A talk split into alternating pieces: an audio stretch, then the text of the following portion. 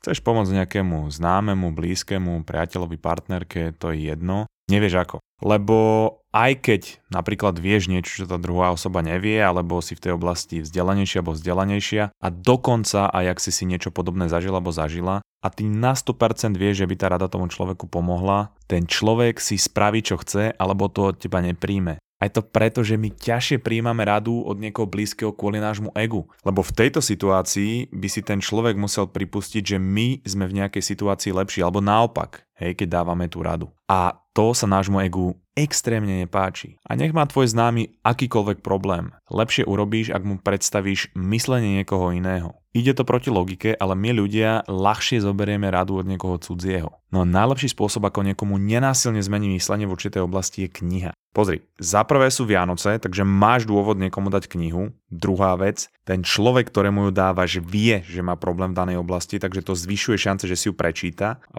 potom sa dostávame tam, že je to cudzí človek, ten, čo tú knihu napísal, ktorý má podľa všetkého kompetenciu v danej oblasti a predáva tie myšlienky nenásilne. Takže problém solved.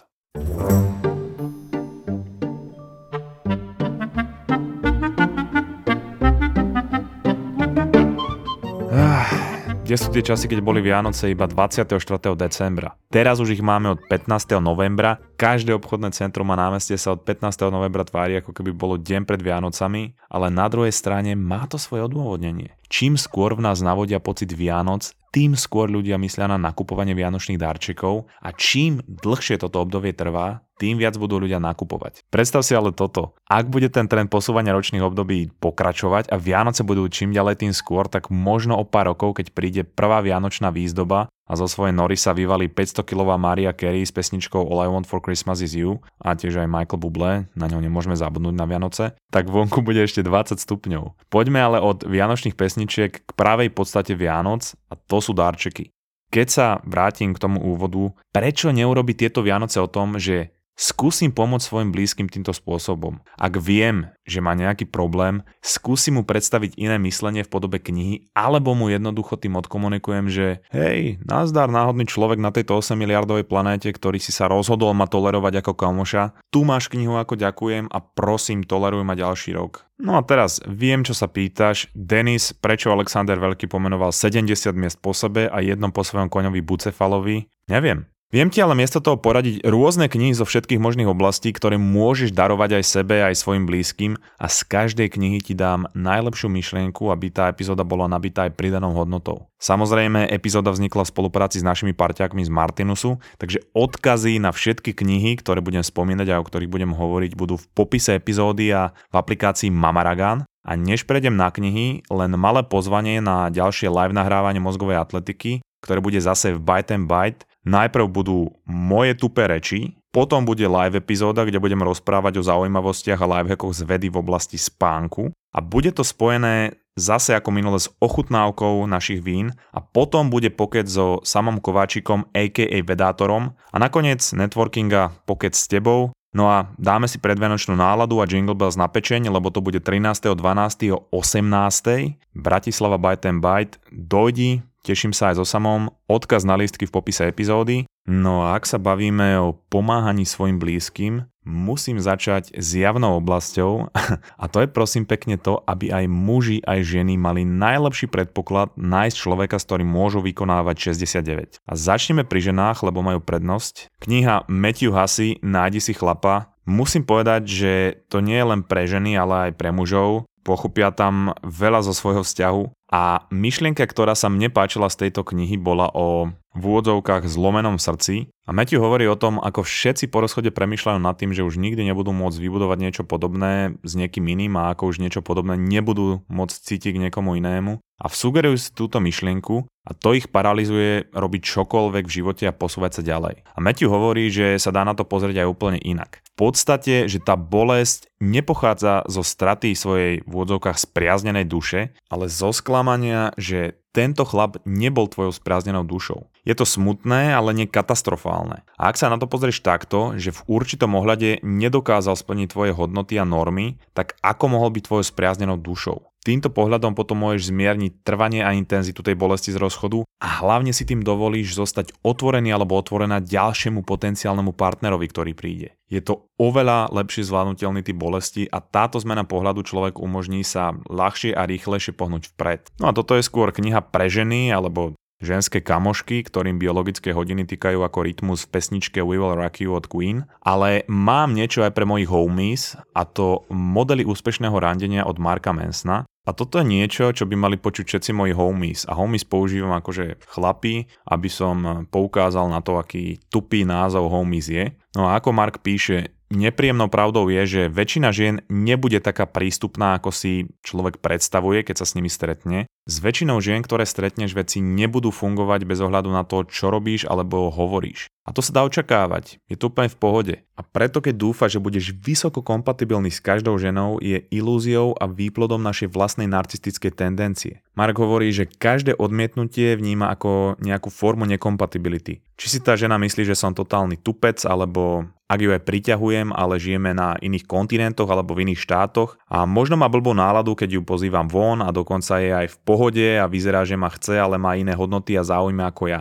Bez ohľadu na dôvod, ako tá žena odmietne, je to preto, že s ním nie je kompatibilná. Môže ísť o trvalú nekompatibilitu, môže ísť o dočasnú nekompatibilitu, ale ide o to, že ak by jej záujem bol dostatočne veľký, bola by ochotná pracovať na tom, aby sa s ním stretla alebo aby im to vyšlo. A ak nie, znamená to, že to je nesprávna osoba alebo správna osoba, nesprávny čas. A to je úplne v pohode, pretože väčšina mužov po života naberá odvahu nejakú ženu osloviť, aj keď so ženami väčšinou nerozprávajú a práve preto dostane ignor alebo odmietnutie a potom má traumy na ďalšiu polku života a zobere prvú, ktorá mu povie áno, nehľadiac na kompatibilitu a hodnoty. A neviem, ako to s tým súvisí, ale aj na Slovensku, aj vo svete je rozvodovosť vyššia ako 30%. Kto vie tak prečo? No a človek si potom povie, že... Ué, nemám partnera, muži a ženy ma odmietajú a ľudia sú vo vnútri strašne hrozní. A to nám hovorili aj mysliteľi a literatúra dlhé dekády, že ľudia majú vo svoj DNA, že sú svine. Problém ale je, že ak si myslím, že ľudia sú svine, tak k ním budem potom aj pristupovať. Preto je dôležité trošku si ten pohľad zmeniť knihou od Rudgera Bregmana Ľudskosť, ktorej sa snaží ako jeden z prvých túto mienku meniť. V jednej kapitole spomína presne takéto dielo a je to Lord of Lies alebo Boh múch od Williama Goldinga, ktorá je vlastne o tom, že skupina chalanov stroskota na ostrove čakajú na záchranu, ale postupne sa prebudí naša skutočná stránka a na tom ostrove vypukne peklo, chalani sa zabíjajú a tým vrhá svetlo na ľudskú prirodzenosť. A Bregman v knihe hovorí, že si nemyslí, že by sa toto stalo a preto hľadal, či sa v histórii stalo niečo podobné a zistil, že áno pretože samozrejme tá kniha bola fikcia. No a narazil na správu z roku 1966 o šiestich deťoch, ktoré uviazli na nejakom opustenom ostrove v Južnom Pacifiku na 15 mesiacov. Chalani sa v škole nudili a chceli ísť na nejaké dobrodružstvo, tak ukradli loď, potom zaspali na mori a zasiahla ich búrka. Oni si na cestu zobrali iba nejaké kokosy a banány a potom hľadovali a po 8 dňoch stroskotali na opustenom ostrove. A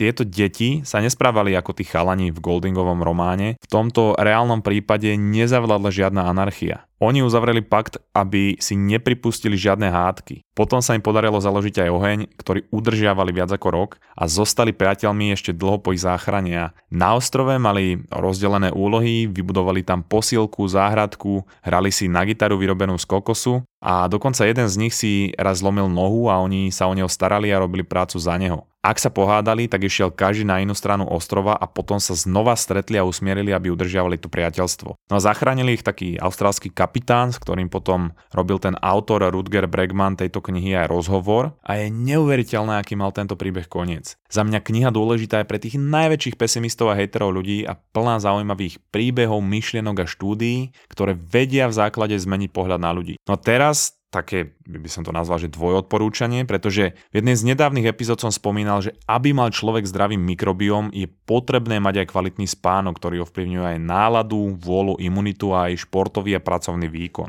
No a jedna z vecí, ktorá narúša kvalitu nášho spánku je modré svetlo. Cez deň je dobré načerpať modrého svetla čo najviac, ideálne z denného svetla, pretože pôsobí aj na našu náladu a hormonálnu rovnováhu a po zotmení by ho malo byť minimum, pretože to potom komunikuje mozgu, že je deň, posúva to náš spánkový cyklus na neskôr a znižuje kvalitu spánku. My ho príjmame vo veľkom množstve z umelého osvetlenia, z televízorov, telefónov a ak ho príjmame po 10. hodine, tak znižuje uvoľňovanie dopamínu. Takže toto máš aj takú ochutnávku z toho live nahrávania podcastu, čo bude s vedátorom, ale hlavne dôležitá informácia, ktorá sa nachádza aj v knihe Prečo spíme od Matthewa Volkera, No a môj tip, ako minimalizovať negatívny vplyv modrého svetla sú napríklad okuliare Kratos od Duboglasses. Oni blokujú 40% modrého svetla, čo vie pomôcť znižovať negatívne dopady modrého svetla v neskorších hodinách a vedia pomôcť aj pri dlhodobej práci za monitorom, pretože to nie je prirodzené. Tie okuliare Kratos sú aj cenovo dostupné riešenie, ktoré ti vie pomôcť tvojim spánkom, takže do popisu hodím odkaz na stránku Duboglasses, kľudne si ich pozri, máš tam aj moju zľavu.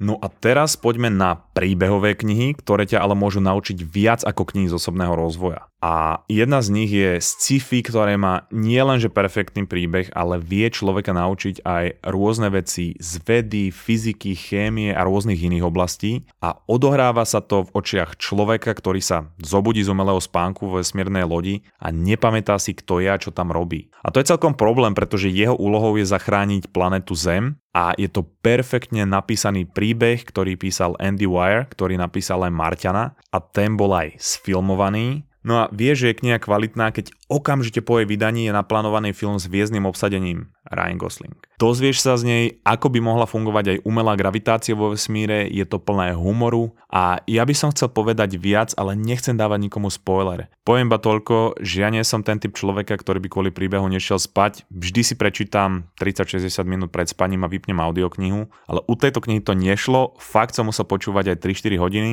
a keď som videl, že sa blíži koniec, tak som uvažoval nad tým, že si to dám ešte raz a to je niečo, čo som neurobil skoro u žiadnej knihy, pretože chcem čítať vždy nové. A to isté mal môj brat, No to je jedno, či máš rád alebo rada sci-fi alebo nie. Ak máš aspoň nejaký záujem o vedu a vesmír a o príbehy, tak budeš nadšený alebo nadšená. No a potom je tu fantasy od Pata Rodfusa, ja som o nej robil aj epizódu, volá sa to Meno vetra, ktorá je za mňa jedna z najlepších fantasy kníh, nie preto, že má vymakaný príbeh a vrátil som sa tak trošku do čias čítania Harryho Pottera, ale aj preto, že rovnako ako je ten príbeh vymakaný, sú tam myšlienky z osobného rozvoja a také zaujímavé pasáže, ktoré človeka nutia premýšľať. Napríklad toto je pre mňa zaujímavé zamyslenie z tej knihy. Snáď najväčšou schopnosťou našej mysle je schopnosť vyrovnať sa s bolesťou. Klasické myslenie nás učí o štyroch dverách mysle, ktorými sa každý pohybuje podľa svojej potreby. Prvé sú dvere spánku. Spánok nám ponúka ústup od sveta a všetkých jeho bolestí. Spánok označuje plynúci čas, dáva nám odstup od veci, ktoré nás zranili a keď je človek zranený, často upadne do bezvedomia. A podobne niekto, kto počuje nejaké traumatické správy, často omdlie. A toto je spôsob, akými sa mysel chráni pred bolesťou tým, že prekročí prvé dvere. Druhými sú dvere zabudnutia. Niektoré rany sú ale príliš hlboké na to, aby sa zahojili, alebo príliš hlboké na to, aby sa rýchlo zahojili. Príslovie čas zahojí všetky rany je nepravdivé, čas zahojí väčšinu rán, zvyšok je skrytý za týmito dverami. Tretie sú dvere šialenstva, pretože sú chvíle, keď mysel dostane taký úder, že sa skrýva v šialenstve.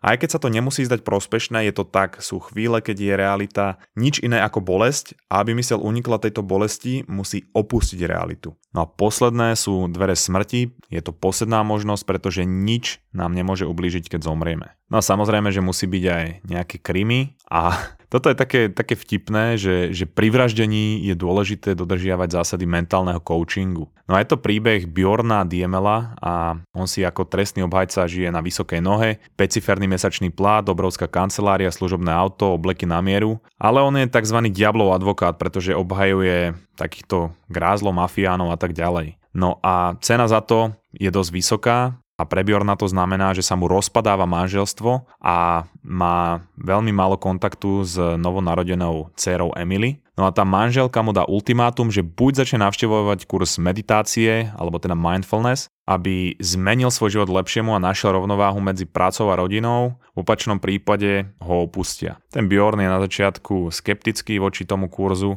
ale potom zistí, že tie zásady kurzu sa dajú elegantne aplikovať na ten jeho hektický život, ale oddeliť prácu od voľného času nie je vždy také jednoduché, hlavne ak je jeho klientom mafián.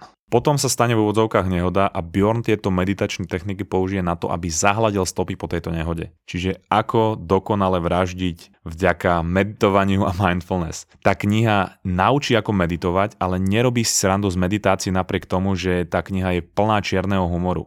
Ľudia milujú krimi príbehy a v tomto to človeka naučí meditovať. A dokonca sa pritom zasmeje a to môže byť pre mnoho ľudí efektívnejší spôsob naučenia meditácie ako kúpiť si vyslovene knihu o meditácii. Inak ak v dnešnom zozname nenájdeš knihu pre svojho kamoša alebo kamošku a, alebo dokonca pre seba, tak ja som niektoré z týchto kníh vybral z Martinusu z knih roka 2022, aj táto je jedna z nich. A to je prierez najlepších kníh, ktoré tento rok vyšli, takže do popisu ti hodím aj odkaz na túto rubriku. Keby ti to bolo málo alebo hľadáš niečo z inej oblasti, tak si pozri Martinus, knih roka 2022.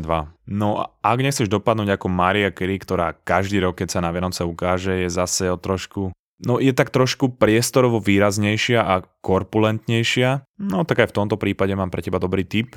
Môj kamoš Boris Bayer, ktorý vlastní Centrum výživy v Bratislave, nedávno vydal knihu Medicína výživy 2. Je extrémne nabitá lifehackmi z oblasti stravovania. Boris napríklad píše o tom, akú stratégiu zvoliť pri nákupe potravín, tým, že každý obchod začína zeleninou, pretože tam je veľa farieb a avokuje nám to takú zdravú stravu, uvoľňuje to serotonín a dopamín a máme potom lepšiu náladu a preto viac utratíme a máme pocit, že sa môžeme odmeniť a kúpiť si aj niečo nezdravšie. A hovorí, pretože on začína od konca, kde sú trvanlivejšie potraviny, pretože predsa len keď nakúpiš zeleninu na začiatku, potom dáš do košíka na to nejaké ťažké mlieko, vajcia, môže to tú zeleninu poškodiť a môže skorej v úvodzovkách zomrieť. No a rovnako je nevýhodné ísť nakupovať hladný alebo hladná, pretože úplne inak pracujú naše hormóny a premýšľanie a kupujeme potom úplne blbosti, ktoré nepotrebujeme. A veľmi užitočné sú aj informácie o čítaní etikiet, kde nie je problém dať do proteínovej tyčinky kukuričný fruktózový sirup alebo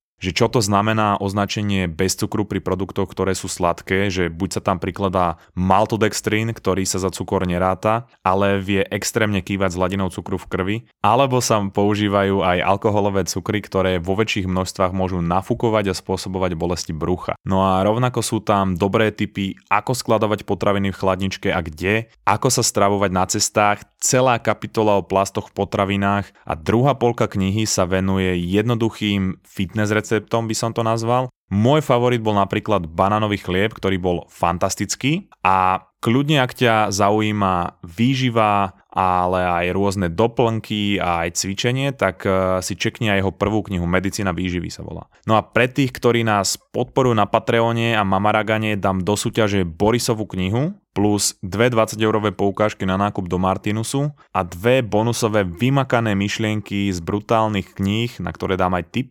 Takže teraz je dobrý čas byť súčasťou VIP klubu mozgovej atletiky, odkazy na Patreon aj Mamaragan v popise epizódy. No a potom tu máme autobiografiu od Vila Smitha. Vila Smitha poznajú určite všetci, nedávno dal na Oscaroch e, facku Chrisovi Rokovi. No a on mal extrémne zaujímavý a ťažký život, prešiel si fakt, že peklom a s tou knihou mu pomáhal aj Mark Manson, ktorý napísal tú knihu o randení, ktorú som spomínal na začiatku. Aj dve mega úspešné knihy z osobného rozvoja, určite poznáš Jemné umenie, ako mať veci v píp a tá druhá neviem ani ako sa už volá, ale tiež dobré tipy na knihy, môžem to hodiť potom e, medzi tie knihy, ktoré odporúčam. No ale preto, že mu s tým pomáhal Mark Manson, je to ladené aj tak seba rozvojovo. No a tu máš rovno jednu zaujímavú časť e, z tej knihy. Will zobral tyč a rozbil všetko sklenené a potom odišiel. Pretože Will sa práve dozvedel, že jeho detská láska ho podviedla. Sláva, peniaze, nový dom, ktorým kúpil. Všetko z toho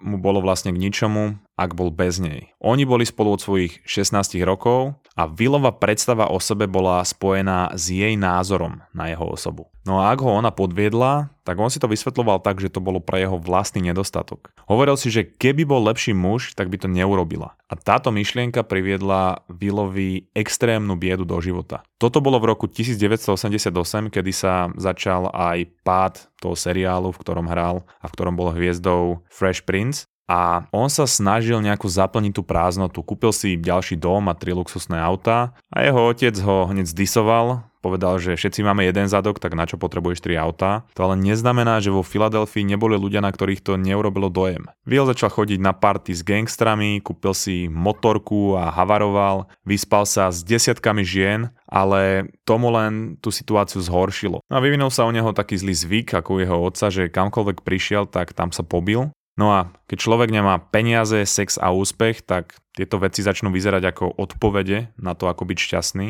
Ale on hovorí, že môžeš byť bohatý, slávny, úspešný, ale môžeš sa stále cítiť úplne na hovno. A vtedy mu napadla desivá myšlienka, že možno je problém v ňom.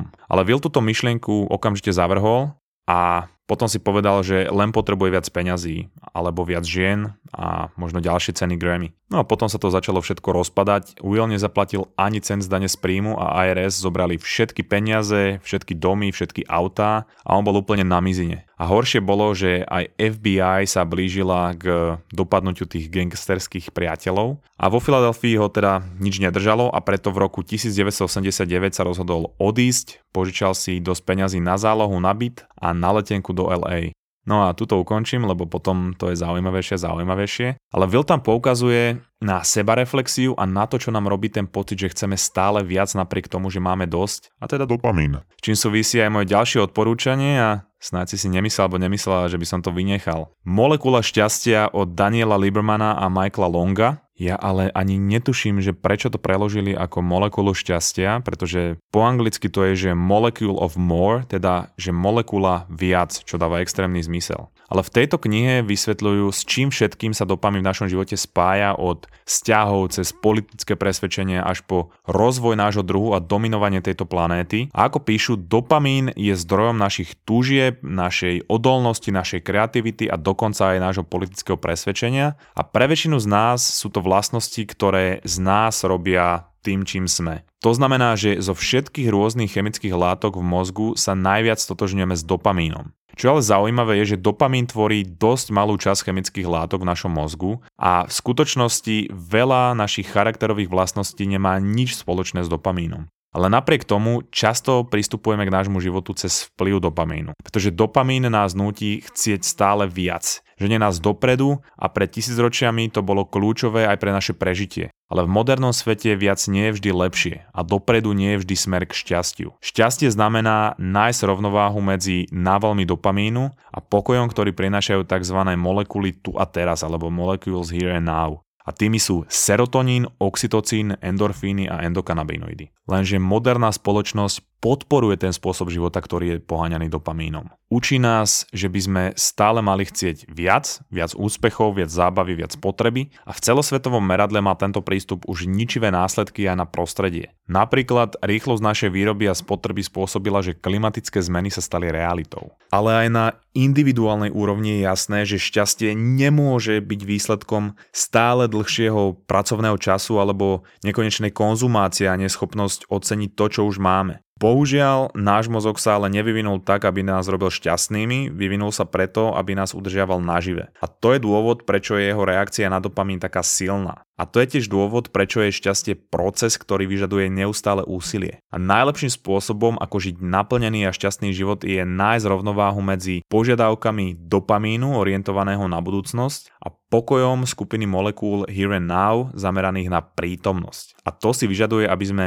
vystúpili z kolobehu nekonečnej dopamínovej stimulácie. Jedným zo spôsobov, ako vytvoriť väčšiu rovnováhu je nájsť si hobby, ktoré stimuluje oba typy mozgových molekúl. Napríklad e, rôzne druhy športu, varenie, záhradníctvo, ručné práce, robenie podcastu, robenie si srandu z vianočných pesničiek, neviem, čokoľvek. Proste činnosti, ktoré spájajú uvoľnenie dopamínu, že cítim sa dobre, keď to teraz robím a dopamínovú potrebu plánovať a dosahovať nejaký pokrok. Ale toto je len jedna z mnohých brutálnych myšlienok v tejto knihe, ktorá je nimi fakt nabitá, takže ak dokážeš nájsť správnu rovnováhu medzi dopamínom a molekulami here and now, budeš schopný nájsť rovnováhu medzi motiváciou a spokojnosťou, stimuláciou a pôžitkom a pokrokom a pokojom. A či už v činnostiach alebo vo vzťahoch.